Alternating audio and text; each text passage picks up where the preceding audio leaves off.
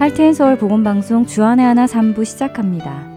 주안의 하나 3부에는 절망과 낙심, 실패와 좌절을 겪을 때 주님을 바라보며 이겨낼 힘을 얻는 시간인 믿음의 연단과 박신일 목사님의 로마서 강의, 그리고 하나님과 대면하는 회복의 시간 김성준 목사님의 마주하기가 준비되어 있습니다.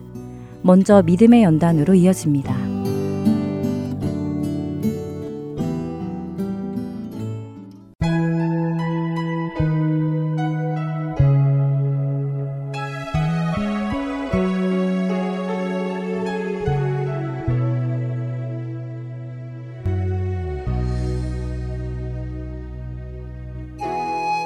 애청자 여러분 안녕하세요. 믿음의 연단 진행의 민경은입니다.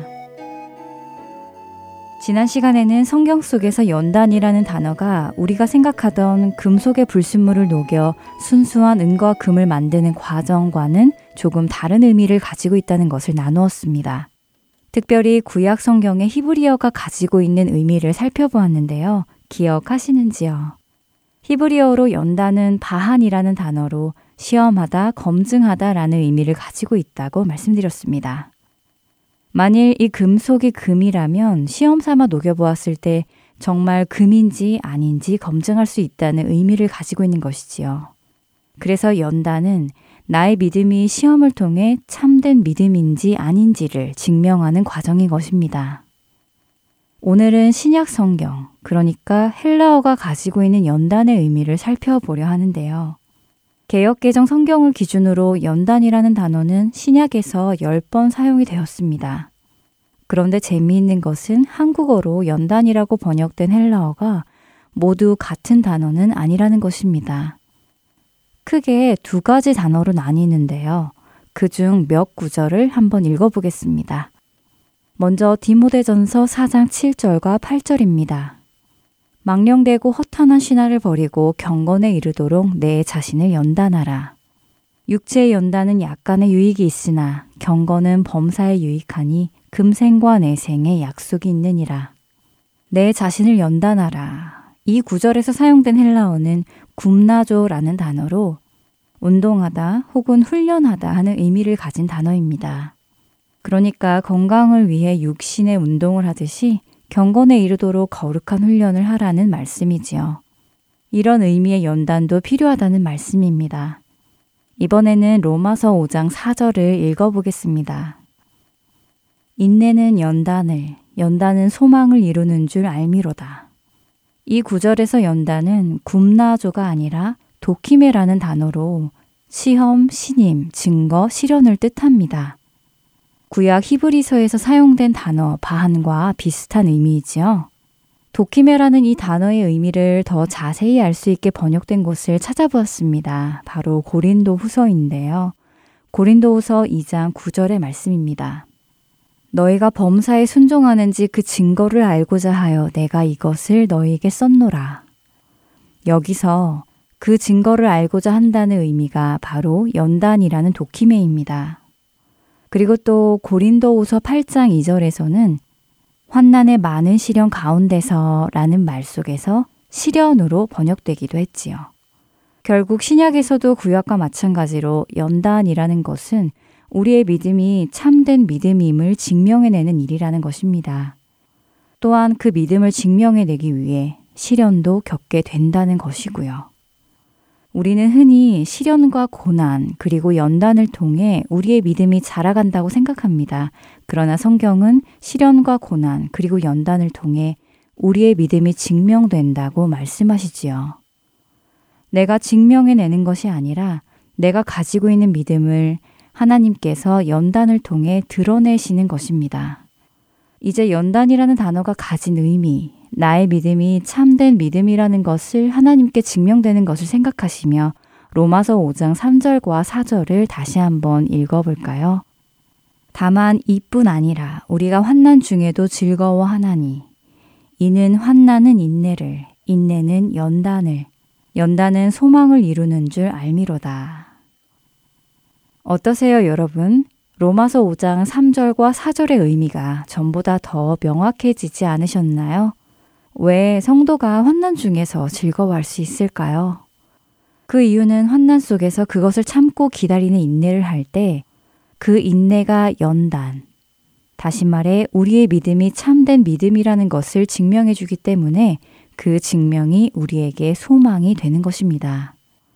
그래, 나의 믿음이 구원에 이르는 믿음이구나 하며 천국을 향한 소망이 생기는 것입니다. 또한 구원의 확신이 생기는 것이고요.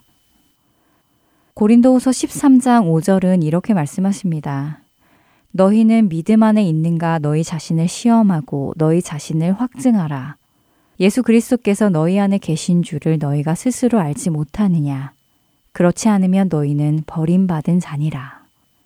우리는 우리가 구원에 이르는 믿음 안에 있는지 확인해야 합니다. 무엇을 통해서 해야 한다고 하시나요? 우리 자신을 시험하라고 말씀하십니다. 이 시험이 바로 연단이라는 단어, 도키모스에서 온 도키마조라는 단어입니다. 연단은 두려운 것이 아닙니다. 연단은 우리의 믿음을 확인하기 위한 방법이지요. 시련과 시험, 고난과 연단. 이 모든 것은 우리가 가지고 있는 믿음이 구원에 이르는 믿음인지 아닌지를 증명하게 해줍니다. 여러분의 믿음을 확인해 보고 싶지 않으신가요? 여러분의 믿음이 확실한 믿음인지 아닌지 궁금하지 않으신가요? 그렇다면 두려워 마시고 하나님께서 허락하시는 연단 앞에 여러분을 내어드리기를 바랍니다. 환난은 인내를, 인내는 연단을, 연단은 소망을 이루기 때문입니다. 자신의 믿음이 참 믿음임을 증명해내는 우리 모두가 되기를 바라며 오늘 이 시간 마치겠습니다. 다음 시간에 다시 뵙겠습니다. 안녕히 계세요.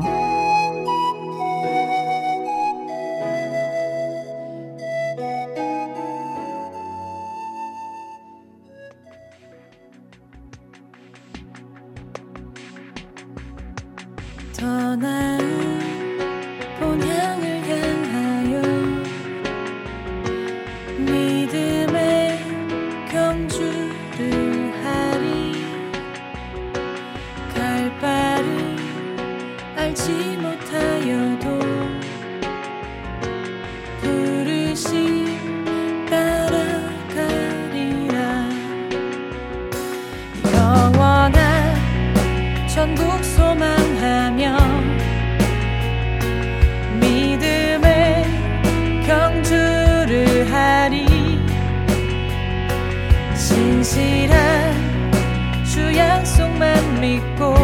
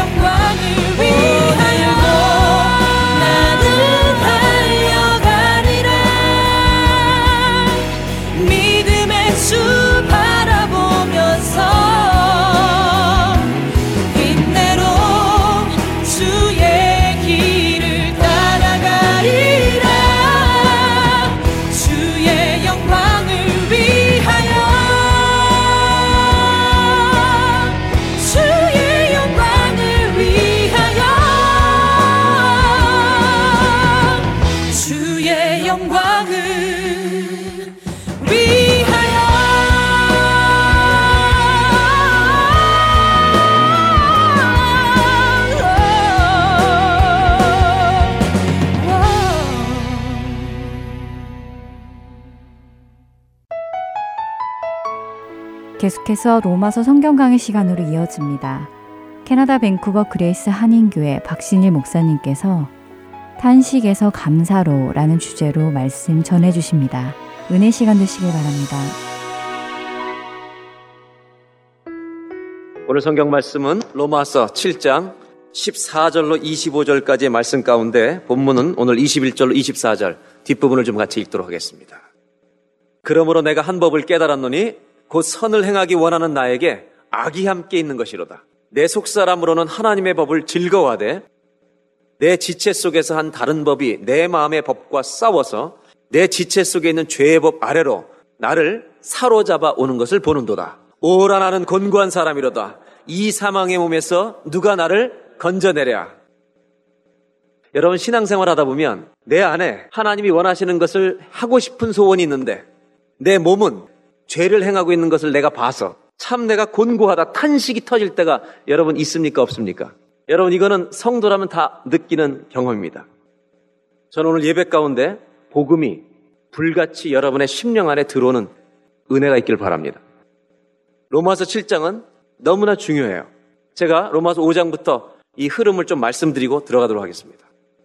로마서 5장은 아담으로 말미암아 사망이 이 땅에 왔고 죄 때문에 그리스도로 말미암아 생명이 들어왔다는 것을 강조하는 1장부터 정리해서 5장에 복음이 뭔가 은혜가 뭔가를 가장 강력하게 정리해 준 내용이 로마서 5장. 가장 중요한 거 로마서 5장입니다.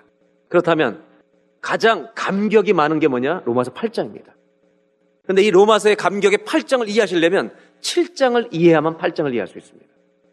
그렇다면 6장은 무슨 내용이냐? 이렇게 은혜 속에 구원받은 성도들에게 이 복음을 전했는데 6장에 유대인들과 이상한 사람들이 그럼 은혜 아래 들어온 사람은 이제는 죄를 맘 놓고 져도 되니까 죄를 막 지려고 져서 은혜를 더 받으려고 하느냐? 결코 그럴 수 없느니라. 그래서 로마서 6장은 뭘 얘기해요? 은혜 아래 들어온 자는 죄를 맘 놓고 짓는 자가 아니라 자신을 하나님의 의의 병기로 드리기로 결정하고 순례하는 구원의 순례자들이다. 그리고 마지막에 도달은 영생이니라. 이게 6장입니다. 7장은 율법은 선하지만 구원을 주지 못한다.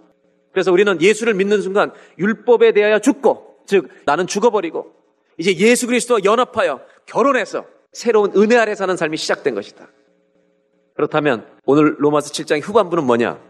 조금 이따 설명드리고. 그 로마서 7장의 후반부를 이해하면 로마서 8장 율법이 할 수 없는 것을 성령이 하신다는 이 강력한 복음의 축복의 감격 이것을 8장에 여러분들이 가슴이 터지면서 이것을 같이 노래하는 이 로마서 8장의 복음이 내 복음이 된 역사가 7장 후반부를 이해야만 터지는 거예요. 로마서 7장 13절로 들어갑니다. 이거는 지난주에 마지막 절에 있었던 내용입니다. 그런즉 선한 것이 내게 사망이 되었느냐. 이게 무슨 말이냐면 율법이 선한 거예요, 나쁜 거예요. 율법은 하나님의 성품이 담겨 있는 것입니다. 그러므로 하나님이 정해주신 법은 하나님의 마음으로 만든 법이기 때문에 율법은 하나님의 캐릭터, 성품의 복사판이에요. 주님이 원하시는 거룩함이 다 드러나 있습니다. 율법은 선한 것인데, 그럼 율법이 나에게 죽음을 준 거냐 이거예요. 맞아요, 아니에요? 그럴 수 없느니라, 결코 그럴 수 없느니라. 이게 무슨 말이냐? 여러분 보세요.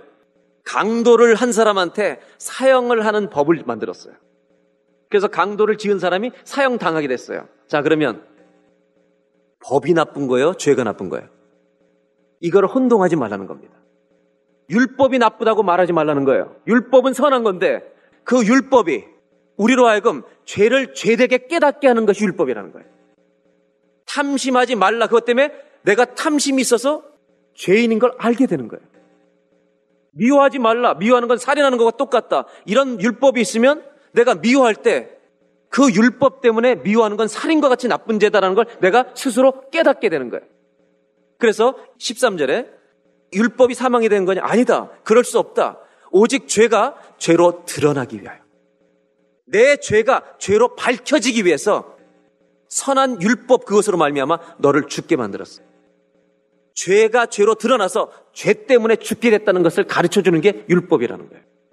그러니까 율법을 알수록 내가 뭘 알아요? 죄를 처절하게 안다는 겁니다. 그리고 이는 이 율법으로 말미암아 심히 죄되게 하려 합니다. 우리 죄라는 것이 정말 얼마나 망하고 죽을 죄인지를 율법 때문에 더 처절하게 아주 분명하게 심각하게 깨닫게 되는 게 율법의 기능이라는 거예요. 그러므로 율법은 나빠요, 선해요? 그럼 뭐가 문제예요? 죄가 문제라는 거예요. 오늘 로마서 7장이 말하려는 건 포인트가 여기 있어요. 여러분, 로마서 7장이 말하려고 하는 건 포인트가 율법이 우리에게 끼친 게 뭐냐, 뭘 가르쳐 준 거냐, 이걸 밝히 드러낸 거예요. 이걸 밝히 알게 될 때 우리는 심각한 문제에 들어가요. 7장 14절을 보겠습니다. 우리가 율법은 신령한 줄 알거니와 나는 육신에 속하여 죄 아래 팔렸도다. 여러분, 지금까지 바울이 얘기했던 복음과는 다른 얘기를 하고 있습니다. 내가 의의, 죄의 종이었다가 예수 믿어서 의의 종으로 옮겨진 거예요. 이게 구원입니다. 은혜 아래 있는 것이에요. 그런데 7장 14절, 율법은 스피리처, 신령한 줄, 영적인 줄 알거니와 다른 번역에는 the law is good. 율법이 선한 거 알지만 I am not good. 나는 선하지 않다. I'm unspiritual. 나는 영적이지 않다. 육신에 속해 있다. 즉, 죄 짓는 몸을 갖고 있다. 그래서 어떻게 됐냐? 나는 율법이 선한 걸 알수록 나는 내 몸이 죄 짓는 걸 더 많이 깨닫는다. 맞아요, 틀려요. 이것이 로마서가 가르쳐주는 7장 후반부에 굉장히 중요한 구절이에요. 그렇다면 뭘 얘기하는 거냐? 이 본문을 이해할 때 지금까지 기독교 역사에서 아주 가장 실장 14절 이후에 24절까지 오라 나는 공부한 사람이로다. 이 본문을 이해할 때 가장 관심을 가졌던 게 뭐냐? 이것이 예수 믿기 전의 고백이냐? 예수 믿은 후의 고백이냐? 이거예요. 공교롭게도 기독교 신학자들은 50대 50입니다. 초대교회 교부들은 예수 믿기 전의 상태다. 그러나 중세, 종교개혁가들, 청교도들, 최근의 현대 신학자들은 8, 90%가 예수 믿은 다음의 고백이다. 왜? 예수 믿은 사람만이 성령으로 말미암아 이게 얼마나 망할지인지를 깨달았기 때문에 여러분 오라 나는 공부한 사람이다. 이 고백이 나온다는 거죠. 그러면 저는 어떤 입장이냐? 저는 물론 후반부의 입장입니다. 예수 믿고 난 사람의 고통이라고 하는 것을 저는 동의합니다. 그러나 저는 그거에만 여러분들과 저를 이 로마서 7장으로 인도하고 싶지 않다는 것입니다. 로마서 7장이란 책은 구원받기 전이냐 후의 문제에 초점이 2차적인 것이고 더 중요한 건 뭐냐 로마서 7장은 율법이 우리에게 끼친 영향이 뭔가를 소개하는데 목적이 있다는 것입니다. 이걸 알게 될 때 영광스러운 복음을 가슴으로 받아들이게 됩니다. 제가 지난번에도 말씀드렸지만 정말 성령이 역사하는 사람은 죄질 때 어떤 고백이 나와요? 오라 나는 공부한 사람이로다. 이 상황에서 몸에서 누가 나를 건져내라 하는 탄식이 나올 줄로 믿습니다, 여러분. 맞잖아요, 우리가 성령 안에 있으면. 그런데 초점은 거기서 하나 더 나가야만 로마서 7장의 깊은 것을 이해할 수 있고 그것으로 말미암아 8장의 찬송이 우리에게 터져 나온다는 거예요. 그럼 뭘 얘기하는 거예요? 율법이 선한 거예요, 나쁜 거예요? 우리를 죽음에 이르가는 것이 율법의 죄예요. 죄예요. 오늘 로마서 7장이 말하려고 하는 것은 율법이 우리에게 정말 적나라하게 처절하게 깨닫게 하는 게 뭐냐? 죄를 깨닫게 하는 것입니다. 그러므로 어거스틴 같은 중세 위대한 신학자도 이거는 예수 믿기 전의 고백이다 그랬다가 예수 믿은 후의 고백으로 바꿔버렸어요. 입장. 그만큼 시점에 관점을 가졌어요. 그러나 그거 플러스 더 깊은 로마서 7장을 이야기하기 위해서 율법이 우리에게 무엇을 가르쳤냐 이거를 정확하게 깨달을 때 여러분 우리 영광스러운 복음에 도달하게 됩니다. 오늘 성경이 말하는 건 뭐냐? 나를 죽인 것은 율법이 아니라 뭐다? 죄다. 죄가 나를 죽인 거다. 그러므로 여러분 오늘 이 성경을 읽으면서 아래가 될 것은 율법은 죄가 죄되게 하는 것이지 우리 죄로 율법이 사망에 이르게 한 게 아니에요. 내 죄 때문에 율법이 사망의 법이 된 거예요. 그렇다면 우리 인간 사람들에게 가장 큰 문제는 뭐냐? 죄가 가장 큰 문제라는 거예요. 그러므로 로마서 3장 20절에 이 세상에서 율법으로 말미암아 율법의 행위로 율법을 지켜서 의롭다함을 얻을 육체가 이 땅에 한 사람도 없다고. 내가 적당히 착하게 살면 천국 있으면 가겠지. 말도 안 되는 소리라는 거예요, 이거는. 어느 누가 하나님의 율법의 지식을 알고 자기가 살게 되었다고 말할 사람이 어디 있겠냐, 이거예요. 하나님의 율법을 알면 알수록 우리 사람이 깨닫는 게 한 가지 있는데 정말로 그 율법으로 심판받으면 우리 몸은 주님 앞에 서는 순간 찢어져서 죽는다는 거예요.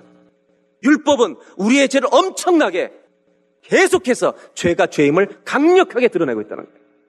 그러므로 율법을 아는 사람은 어떤 고백이 나오냐? 내가 죄인이구나. 내가 정말 죄인이구나. 이걸 발견하게 된다는 거예요. 한번 보겠습니다. 14절, 15절. 우리가 율법은 신령한 줄 알거냐? 법은 신령한데, 법은 좋은데, 나는 육신에 속해서 죄 아래 팔렸대요. 여러분, 복음은 이런 게 아니잖아요. 죄의 종을 의의 종으로 만드는 건데. 성경은 뭘 얘기하냐? 율법이 끼친 영향을 얘기하는 거예요. 율법이 서는 걸 알면 알수록 나는 뭘 깨달아요? 나는 죄 속에 살고 있는 걸 지긋지긋한 죄 속에 살는 거는 점점 알수록 깨닫는다는 거예요. 15절. 나 행하는 것을 내가 알지 못하노니 곧 원하는 이것은 행하지 아니하고 도리어 미워하는 것을 함이라. 여러분, 알지 못한다는 말을 번역을 더 쉽게 했어야 돼요. I don't understand what I do. 내가 하는 것을 나도 모르겠다 이거. 내가 이해를 못한다 이거. 왜? 원하는 것은 이건데 원치 않는 것을 하고 있으니 이걸 누가 가르치는 거예요? 율법이 가르쳐줬단 말이에요. 율법을 아는 순간 하나님의 지식이 들어온 거예요. 이건 나쁜 거구나. 이것을 내가 아는데 I don't understand what I do. 나는 나를 이해하지 못하겠어요. 왜? 내가 하고 싶은 걸 안 하고 있는 거예요. 이거를 깨달아야 되는 거예요, 여러분. 로마서 7장은 우리를 거기에다 올려놓는 거예요, 지금. 이 말씀에 여러분 다 동의하세요? 맞습니까? 내가 이 사람한테 이런 말 하고 싶지 않은데 내가 해버리는 거야. 해고 후회하는 거지. 그리고 어떻게 오라 나는 공부 사람. 그럼 성경은 평생토록 오라 나는 곤고한 사람이로다 탁자만 치고 사는 것을 원하냐 이거예요. 성경이 말하는 게 뭐냐 이거예요. 율법을 알수록 내가 나를 이해 못한다는 거예요. 왜? 하나님이 원하시는 이것을 하고 싶은데 내 육신으로 이걸 행하고 있다는 거예요. I don't understand what I do. 그럼 뭐예요? 진짜 죄인이네. 진짜 문제 있네. 율법이 나를 그렇게 가르쳐주는 거. 그렇다면 재밌는 거. 율법은 죄를 가르쳐 주는데 죄에 대한 처벌을 책임져 줘요, 안 줘줘요? 내가 강도 짓을 했어요. 법은 사형이에요. 그러면 이 법이 나를 보호해줘요, 안 보호해줘요? 한번 따라 율법은 죄를 가르쳐 주지만 나를 책임지진 않는다. 율법은 우리로 하여금 죄가 죄인 것을 깨닫게 해요. 그런데 죄로 인해서 죽음이 오는 것을 막아주진 못해요. 율법이 할 수 없는 게 뭐예요? 구원을 줄 수 없어요. 로마서 7장에서 바울이 그렇게 얘기하고 싶은 게 뭐냐? 지식으로는 구원이 안 온다는 거예요. 머리로 아는 것으로는 구원이 절대 안 와요. 대한민국 법을 다 알면 여러분 다 지켜요? 그럼 뭘 알아요? 엄청나게 어기는구나 내가. 모르는 게 낫지. 맞죠? 여러분 상법, 형법, 민법 우리가 아는 법이 뭐 있어요? 몇 가지 알지? 알면 알수록 변호사, 검사, 판사 더 괴로울 것 같아 제 생각에는. 왜? 얼마나 그릇됐는지. 율법은 어기면 죽는 거예요. 사도 바울은 그 율법을 지키려고 평생 바리새인 중에 바리새였던 사람이에요. 그거를 지키려고 애쓰다가 자기 안에 괴순 걸 본 거예요. 자아가 분열되어 있는 거. 하고 싶은데 안 되는 거. 그래서 16절, 17절이 나와요. 만일 내가 원치 아니하는 그것을 하면 내가 이로 율법에 선한 것을 시인하노니 무슨 말이냐? 율법이 있어요. 율법이 뭘 말하는지 지식이 들어왔어요. 근데 이 지식은 구원을 못 줘요. 율법에 선한 거 탐심하지 마라. yes. 그런데 이것을 내가 아는데 내가 이것으로 말미암아 율법이 원치 않은 것을 내가 하면 이로써 내가 율법이 선한 것을 어떻게 한다고? agree, 시인한다는 거예요. 무슨 말이에요? 내가 탐심하는 마음을 원치 않는다는 걸 깨달았다면 원치 않는다는 걸 깨닫게 해준 게 누구예요? 이거 하면 안 되겠다는 걸 내가 발견하는 순간 우린 뭘 인정해요? 율법은 선하다는 것을 인정하는 거예요. 그렇다면 여기 보세요. 만일 내가 원치 아니하는 그것을 하면 내가 이로 율법에 선한 것을 시인하느니 이제는 이것을 행하는 자가 내가 아니여 누구예요? 내 속에 거하는 죄니라. 여기 내라는 단어가 나오는데 이 내와 뒤에 나오는 내가 다른 내라는 거예요.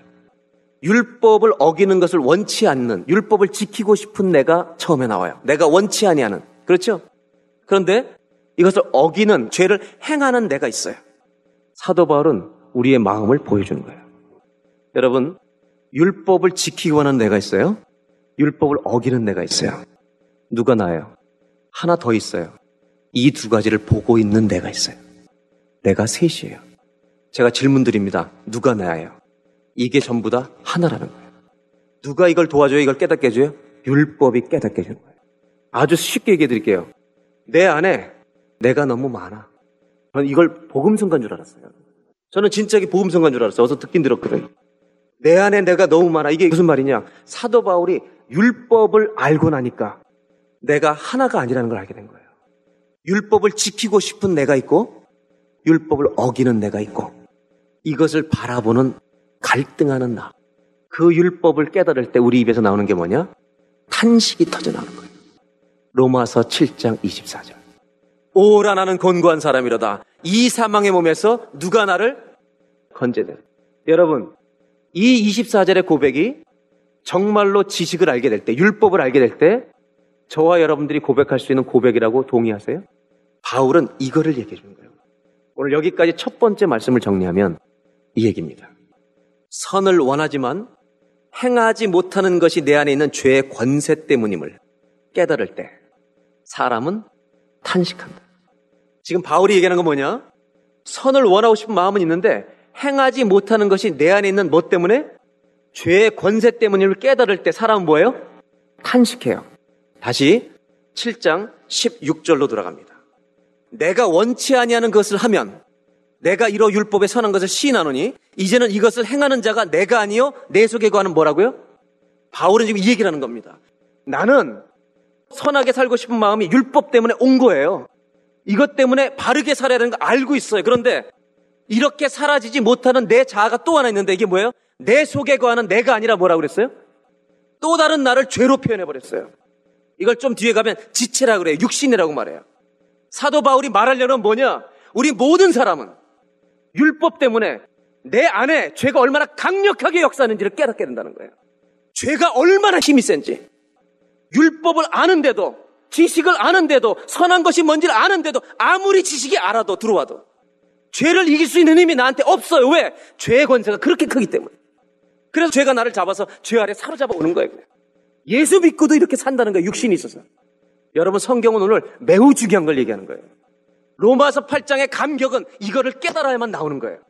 율법의 지식은 우리를 죄되게 할 뿐만 아니라 거기서 머무는 게 아니라 아무리 하게 살려도 해도 안 되는 내 몸에 자체의 죄가 붙어 있는 것을 내가 알게 된다는 거예요.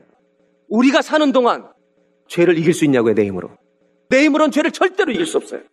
바울은 그러면 뭘 얘기하느냐? 로마서 7장의 후반부에 율법을 알수록 우리 입에선 탄식만 나온다는 거예요. 왜? 죄가 얼마나 큰지를 깨닫는 거예요, 여러분. 이걸 알아야 돼요, 복음 이해하려면. 내가 아무리 내 힘으로 착하게 살고 싶어도 내 안에 죄라는 덩어리가 이 죄의 권세와 파워가 나를 말마다 육신으로 죄짓게 만들어서 죄 아래 무릎 꿇게 해버리는 거예요. 율법이 우리가 뭘 깨닫게 하느냐? 율법이 깨닫게 하는 건 죄의 강력한 권세예요, 여러분. 우리 모든 사람은 가장 중요한 문제가 죄예요. 한번 따라 하실까요? 내 속에 죄가 붙어 있다. 아무리 말씀을 지식으로 알아도 구원의 능력은 임하지 않아요. 그렇다면 이 죄의 권세가 강한데 우리가 어떻게 해야 되겠냐? 7장 18절을 보겠습니다. 내 속, 곧 내 육신에 선한 것이 거하지 아니한 줄을 아노니 원함은 내게 있으나 선을 행하는 것은 없노라. 영어 성경을 보세요. For I have the desire to do what is good. 내가 정말 선한 것을 하고 싶은 디자이 열망이 있는데도 불구하고 I cannot carry it out. 나는 걸 실행할 수 있는 능력이 없다는 거예요. 실행할 수 있는 능력이 없어요. 뭐 때문에? 죄, 권세 때문에. 그래서 7장 19절. 내가 원하는 바 선은 하지 아니하고 도리어 원치 아니하는 바 악은 행하는 도다. 우리 사람들이 어떻게 사냐면 진짜로 나를 이해를 못하는 거예요. 우리는 원하지 않는 걸 하고 사는 거예요. 율법이 들어오면 그걸 더 깨닫는 거예요. 원치 않은 바 악을 행하는 것이 우리 인간이라는 거예요. 여러분, 사람들 중에 자기 죄를 인정하지 않을 사람이 어디 있겠어요? 근데 사도 바울이 얘기하는 건 뭐냐? 그 죄 때문에 우리가 죽게 된 것을 모르고 있다는 거예요. 하나님은 그 율법을 통해서 사망을 선고하셨어요, 이미. 그리고 우리는 그 죄의 권세에서 이길 수 있는 힘이 전혀 없어요. 그래서 20절. 만일 내가 원치 아니하는 그것을 하면 이를 행하는 자가 내가 아니요 내 속에 거하는 왜 자꾸 이 얘기를 하는지 아세요? 율법을 통해서 죄가 얼마나 강력하게 내 인생 가운데 역사하고 있는지를 철저하게 드러내주는 것이 이 본문의 목적이기 때문에. 여러분, 나는 누구예요? 선한 것을 하고 싶어 하는, 정말 율법을 지키고 싶어 하는, 이 하나님의 말씀대로 살고 싶어 하는 소원이 있는 나가. 그런데 이걸 지키지 못하고 육신에 이끌려서 죄 짓는 하나님의 원하시는 걸 행치 못하는 나가 있는데, 이게 나예요? 이게 나예요? 이 둘을 바라보면서 갈등하는 내가 나예요. 이 세 나 중에 누가 나예요? 율법은 아무리 깨달아도 죄의 죄됨만을 알아계줘요. 내가 얼마나 죄 속에 사는지, 죄가 얼마나 강하게 나를 붙들고 있는지 이거를 철저하게 깨닫게 해주는 것이 율법이고 거기서 탄식이 터져요. 이 죄의 권세에 붙들려 있는 우리들에게 어떤 지식이 우리를 구원할 수 있겠어요? 그 지식이 들어올수록 우리는 더 괴로워져요. 말씀을 하는 지식으로 구원이 임하는 게 아니에요. 구원은 능력이 와야 돼요. 그래서 예수께서 오신 거예요. 정리하면 로마서 7장부터 14절 20절까지 이렇게 정리할 수 있어요. 첫 번째, 내 안의 죄를 이길 수 없는 싸움이 일어나고 있어요. 왜? 죄의 권세가 써서 나를 날마다 커서 나를 날마다 쓰러뜨려요. 죄의 권세가 얼마나 강력한지 나를 사로잡아 와요, 거기에. 율법을 아는데도 못 지켜요. 세 번째, 율법은 선하지만 율법을 아는 것으로 죄를 이기는 것은 불가능해요. 지식으로는 구원을 얻을 수가 없어요. 저는 여러분들에게 오늘 묻고 싶은 게 있어요. 율법을 아는 지식으로 구원받을 수 있어요, 없어요? 이제는 없다는 걸 아셔야 돼요. 처절하게. 왜? 율법은 죄를 드러내고 그리고 심지어 그 죄가 얼마나 큰 죄를 우리에게 가르쳐 준 게 율법이에요. 아무리 원해도 안 되는 내 몸. 속사람, 내 마음은 영은 주님을 원하는데 내 육은 죄에 붙들려 가지고 계속 죄를 짓는 내 몸. 어떻게 해야 되냐 이거예요. 능력이 와야 되나. 예수 그리스도를 나를 위해서 십자가에 죽었다는 지식으로 받아들이면 불의 복음, 능력의 복음이 아니에요.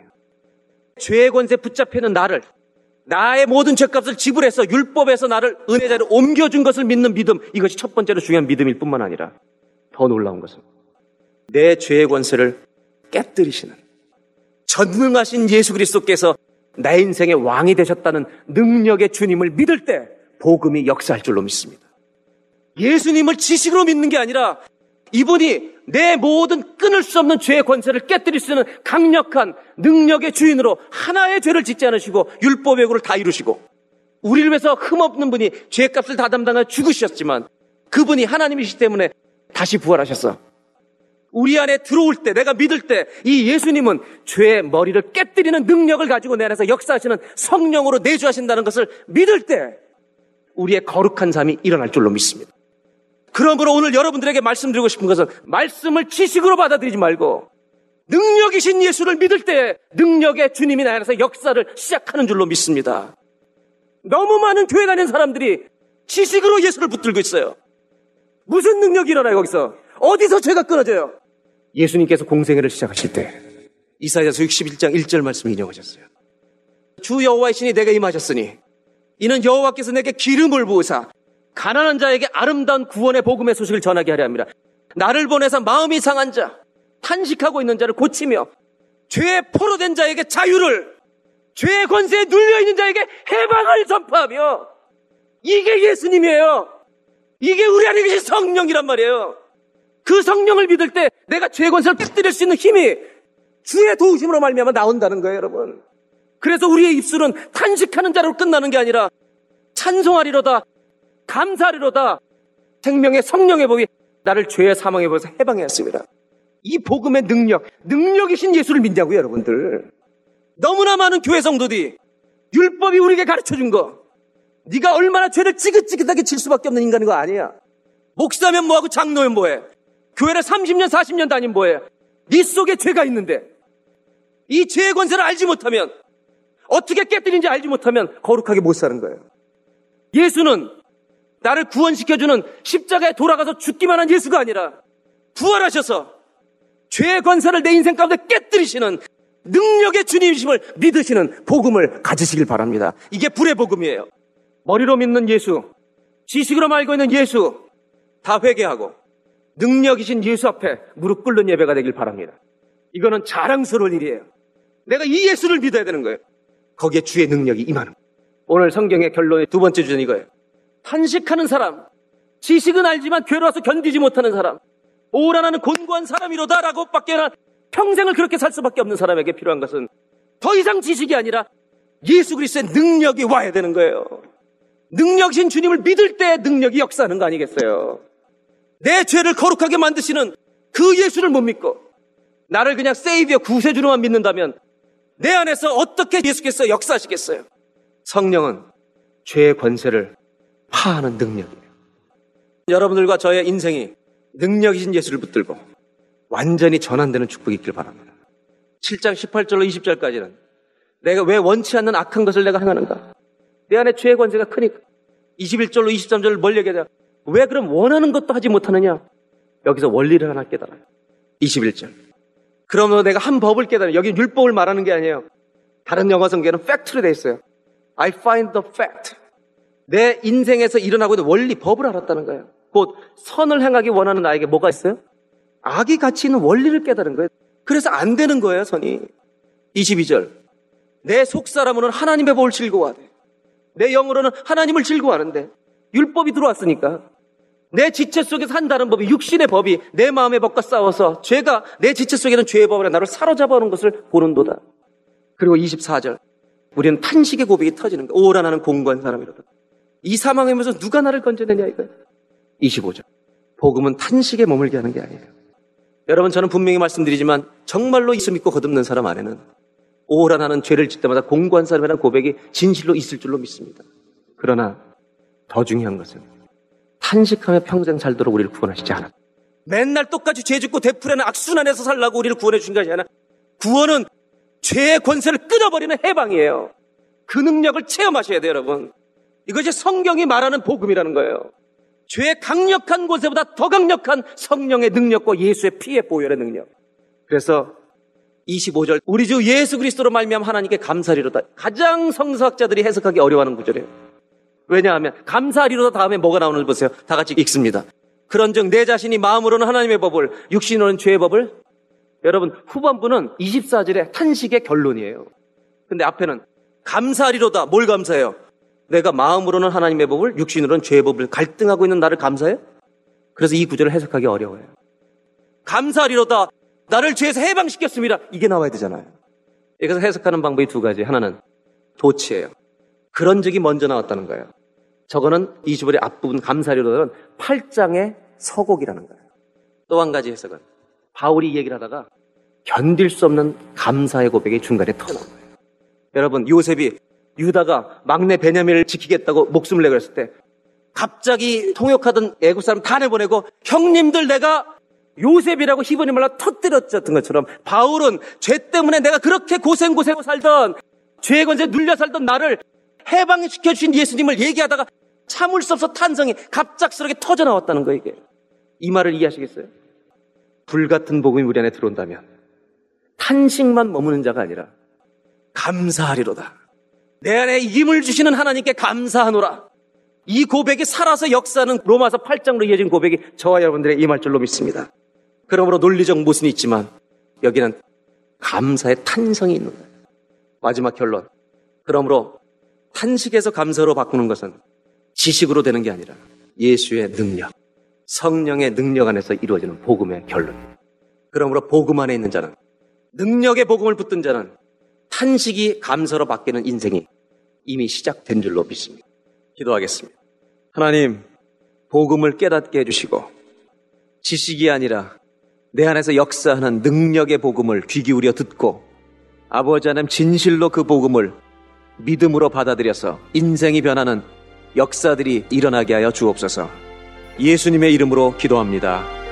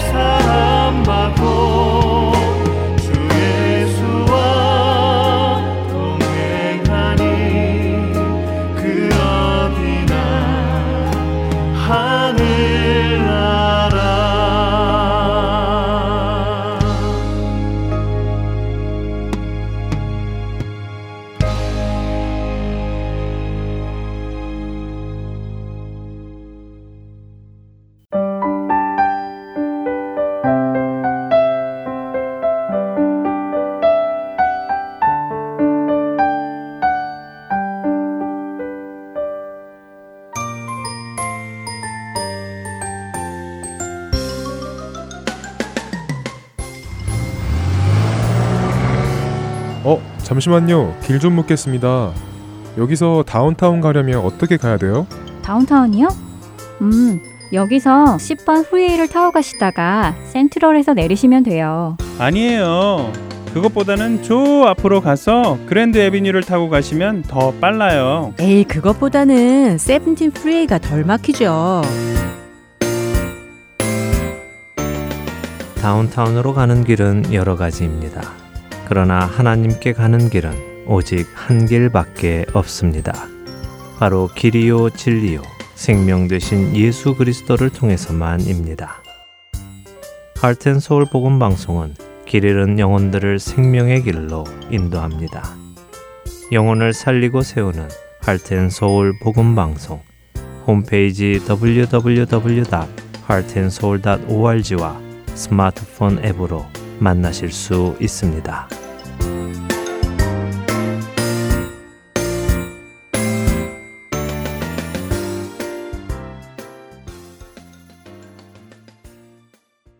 이어서 하나님과 대면하는 시간, 마주하기로 이었습니다.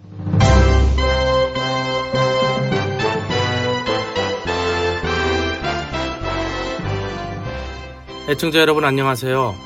우리의 문제를 가지고 하나님 앞에 나아가 하나님을 대면하며 치유받는 프로그램 마주하기 진행의 김성준 목사입니다. 지난주에는 중독에 관한 얘기를 나누며 중독의 원인은 무엇이며 그 문제를 어떻게 다루어야 할지에 대해 얘기를 나누었는데 오늘도 못다한 중독에 대한 얘기들을 계속해서 나누도록 하겠습니다. 상처는 상한 감정이죠. 감정이 상하는 것입니다. 상처를 치료하지 않고 그냥 두면 곰고 상처가 깊어져 위험한 결과를 가져옵니다. 상처는 일반 감정에 생기는 상처와 핵심 감정에 생기는 상처가 있습니다. 그중 어머니 뱃속에서부터 받은 상처는 핵심 감정이라는 이름으로 숨어 있다가 상황이 좋지 않을 때마다 즉시 머리를 들고 나타나 으르렁거리며 삶의 모든 영역을 핥혀댑니다. 핵심 감정은 일반 감정보다 발톱이 큽니다. 그 큰 발톱을 깎지 않았으니 얼마나 아프겠습니까? 아픔을 마주하기를 통해 해결하지 않고 대체물로 해결하려 할 때 중독에 빠지는 건 당연해 보입니다. 그래요, 상처가 문제입니다. 해결되지 않은 상처가 문제입니다. 상처는 아픔이잖아요. 아픔을 잘 견디는 것이 아이들이겠습니까? 아니면 어른들이겠습니까? 문제는 아픈 아이들 곁에 대체물이 널려 있다는 것입니다. 제가 자랄 때만 해도 대체물이란 것은 별로 없었습니다. 하지만 지금은 온 천지가 대체물입니다. 그 중에 컴퓨터는 날이 갈수록 발달합니다. 문제는 이 땅의 수많은 부모들이 대중문화와 미디어, 상처와 중독에 대해 잘 모르고 있다는 데 있습니다. 특히 중독자라고 판명이 나면 이미 늦은 건데도 입에 거품을 물고 쓰러져야 중독인 줄 안다는 겁니다. 중독은 의존 단계나 몰입 단계에서부터 중독으로 봐야 하는데 그런 것을 파악할 줄 아는 부모가 얼마나 되며 또 그렇게 되기 전에 예방을 해야 되는데 먹고 살기에 바쁜 사람들이 어떻게 예방에까지 신경을 쓸 여력이 없다는 것이 문제입니다. 자기 자녀에게도 신경 쓰기 어려운데 남의 집 자녀에게는 말할 것도 없겠죠. 교회 학교에 몇 명 모이는가도 중요하지만 우리 교회 밖에 우리 자녀 세대들이 얼마나 건강한 것이 더 중요하다는 걸 모르거나 그것을 간과하는 크리스찬 1세대가 많을수록 이 땅은 어둠의 땅으로 바뀌어 갈 것입니다. 진짜 더 큰 문제는 수많은 부모들이 중독의 원인에 대해 말할 때 외부 요인만 지적을 하지 본인 자신이 자녀의 중독의 직접적인 원인 제공자란 생각은 꿈에도 하지 않는다는 데 있습니다. 중독자는 대부분 엮이는 과정에서 자란 사람이라는 것을 생각해 보셨습니까? 대화가 없는 엮이는 과정에서 사랑의 결핍뿐 아니라 학대를 받고 자란 사람들이 중독에 쉽게 빠져가는 이유는 아픔으로부터 도피하려고 하기 때문입니다.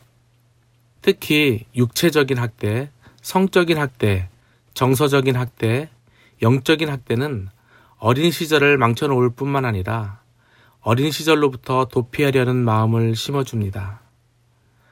중독의 시작은 어릴 때 받은 상처에 기인하는 경우가 많습니다. 사람을 신뢰할 수 있어야 하나님을 신뢰할 수 있는데 자기보다 덩치도 크고 키도 큰 어른이 물리적인 학대를 가해 올 경우 어린아이는 공포감을 느낄 뿐 아니라 모든 신뢰관계를 상실한 채 어두운 부분에 갇히게 됩니다. 야, 이 바보 같은 놈아. 너 같은 건 죽어버려. 이런 언어 학대만으로도 어린아이의 정서는 여지없이 무너지는데 만약에 저리 가! 하고 밀치거나 공부 못했다고 머리 같은 곳을 때리면 어떻게 되겠습니까? 이런 말과 행동들은 아이들의 자존감에 회복할 수 없는 상처를 줍니다. 부모에 대한 미움은 타인의 그것보다 훨씬 강한 분노와 슬픔을 느끼게 합니다. 결국 이 분노를 자기에게 폭발시키거나 남들에게 폭발시키려고 할 것입니다. 너무 아파서 도망가고 싶은 충동을 느낄 것입니다. 이것이 중독의 원인이 발생하는 순간입니다. 지난 시간에도 역기능 아버지에 대해서 말씀을 드린 적이 있지만 화를 자주 내는 아버지를 가진 아이의 이야기를 해볼까요? 이 아이는 정서적으로 불안할 수밖에 없을 것입니다. 아버지가 조금만 큰 소리를 내도 불안해진 감정은 어른이 되어서 쉽게 사라지지 않는다고 합니다. 종교적인 학대, 영적인 학대는 더 큰 문제입니다. 하나님을 빙자해서 아이에게 겁을 주는 부모도 있다고 합니다. 야, 너 그렇게 하면 하나님께 벌 받아. 하나님이 널 가만두실 것 같아? 어때요? 아이들 앞에서 이런 말 하신 적 없으신가요? 없다고요? 그럼 자녀들에게 영적으로 본이 되는 삶을 살고 있나요? 자녀들에게 신앙의 모범을 보이지 않는 것도 영적 학대에 속한다는 것을 아시기 바랍니다. 학대로 인해 생긴 상처는 기억력에 문제를 일으키고 낮은 자존감과 수치감을 갖게 합니다. 어려서 받은 학대는 다림줄을 삐뚤어지게 합니다. 중독자는 대부분 낮은 자존감과 수치심에 사로잡힌 사람들입니다. 학대는 물론 거절감과 상실감에 의해서 상처를 받고 자란 사람들은 그 아픔을 잊기 위해 술을 마시거나 도박에 빠집니다. 술과 도박은 상처 입은 사람들이 가장 많이 찾는 대체물입니다. 요즘은 아이들에게도 합법적인 대체물이 등장했는데 바로 컴퓨터와 인터넷입니다. 값도 싸지고 기능도 향상돼서 하루 종일 가지고 놀아도 지루하지 않은 애완동물과도 같은 대체물입니다. 여기 빠지면 시간 가는 줄 모르게 됩니다. 더구나 게임이 이제는 커뮤니티화 되어서 온라인에 연결되어 집단화, 첨단화 될수록 중독에 빠지기 쉽습니다. 엮이는 과정에서 사랑을 충분히 받지 못하거나 학대를 받은 경우 자신의 일부를 어두운 데 감추어 놓았다가 중독 대체물을 만나면 블랙홀에 빨려 들어가듯이 빠져 들어가는 우리의 자녀 세대를 보면서 하나님은 얼마나 마음 아파하시겠습니까? 집 나간 아들을 그리워하는 아버지처럼 저들이 건강한 삶으로 돌아오기를 간절히 원하시지 않겠습니까? 우리의 자녀가 중독에 빠져가는 이유를 한마디로 이것 때문이다 라고 정의하기엔 너무나 복합적인 요인이 작용합니다. 그러나 엮이는 과정에서 받은 상처가 제일 큰 문제입니다. 점점 커가는 욕망이나 상업주의자들의 집요한 유혹, 미디어 매체의 눈부신 발전도 중독에 빠져가는 걸 돕는 1등 공신이란 걸 잊지 마시기 바랍니다. 그러나 우리 자녀 세대들은 연령대만으로도 중독에 빠지기 쉬운 환경에 놓여 있습니다. 사춘기적 감수성은 하루에도 몇 번씩 요동을 치고 미래에 대한 불안감이나 사랑에 대한 갈구나 육체의 왕성한 호르몬 분비는 우리 자녀들의 안정감을 흔들고 외로움이라는 덫에 가둬 놓을 수 있습니다. 그러나 모든 문제에도 불구하고 엮이는 과정에서 부모로부터 받은 상처만큼 강력하게 중독으로 몰고 가지는 못합니다. 상처는 사람을 병들게 합니다. 상처는 중독의 제1 원인입니다. 상처를 해결하지 않으면 중독으로부터 자유로울 수 없습니다.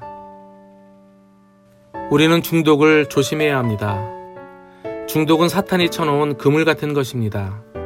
사탄은 사냥꾼처럼 숨어서 우리와 우리 자녀들을 중독이라는 덫에 빠지게 하려고 시시탐탐 노리고 있습니다.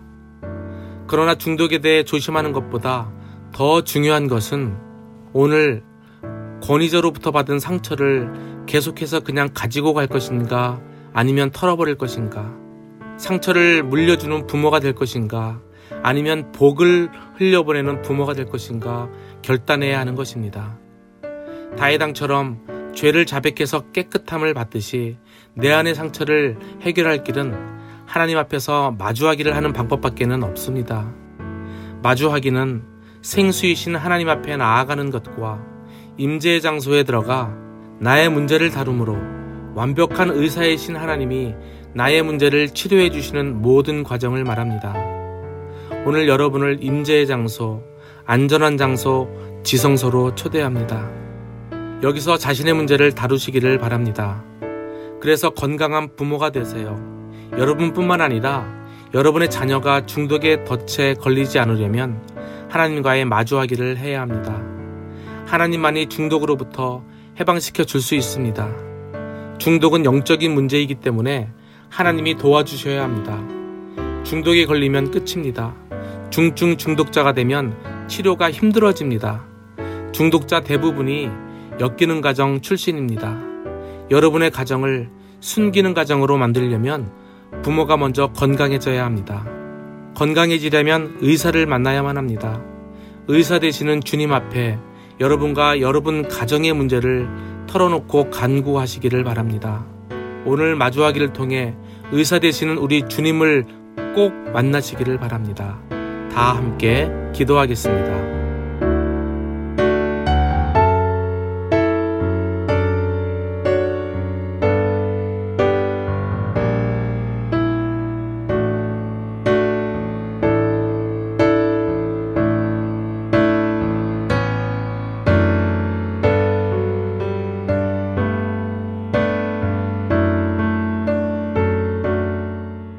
제가 마무리 기도하겠습니다.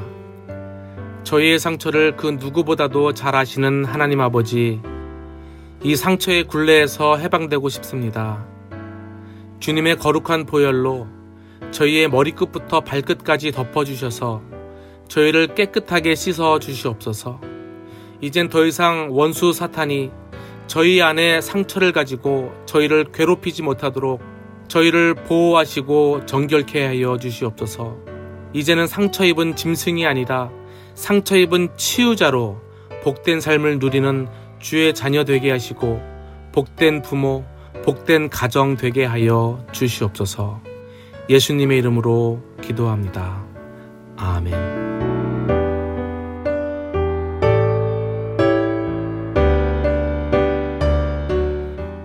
오늘은 중독에 관한 얘기를 나누며 중독의 원인에 대해 좀 더 자세하게 알아보므로 엮이는 과정에서 부모로부터 받은 상처를 해결하지 못하면 쉽게 중독으로 갈 수밖에 없다는 사실을 알게 되었습니다. 그뿐만 아니라 이 상처의 문제는 마주하기를 통해 의사 대신 주님을 통해서만이 해결될 수 있다는 것을 또한 알게 되었습니다. 매 순간 여러분 안에 있는 상처가 올라올 때마다 마주하기를 통해 그 문제를 해결받으시는 여러분 되시기를 바랍니다. 다음 시간에도 중독의 문제를 조금 더 다루도록 하겠습니다. 마주하기 다음 시간에 뵙겠습니다.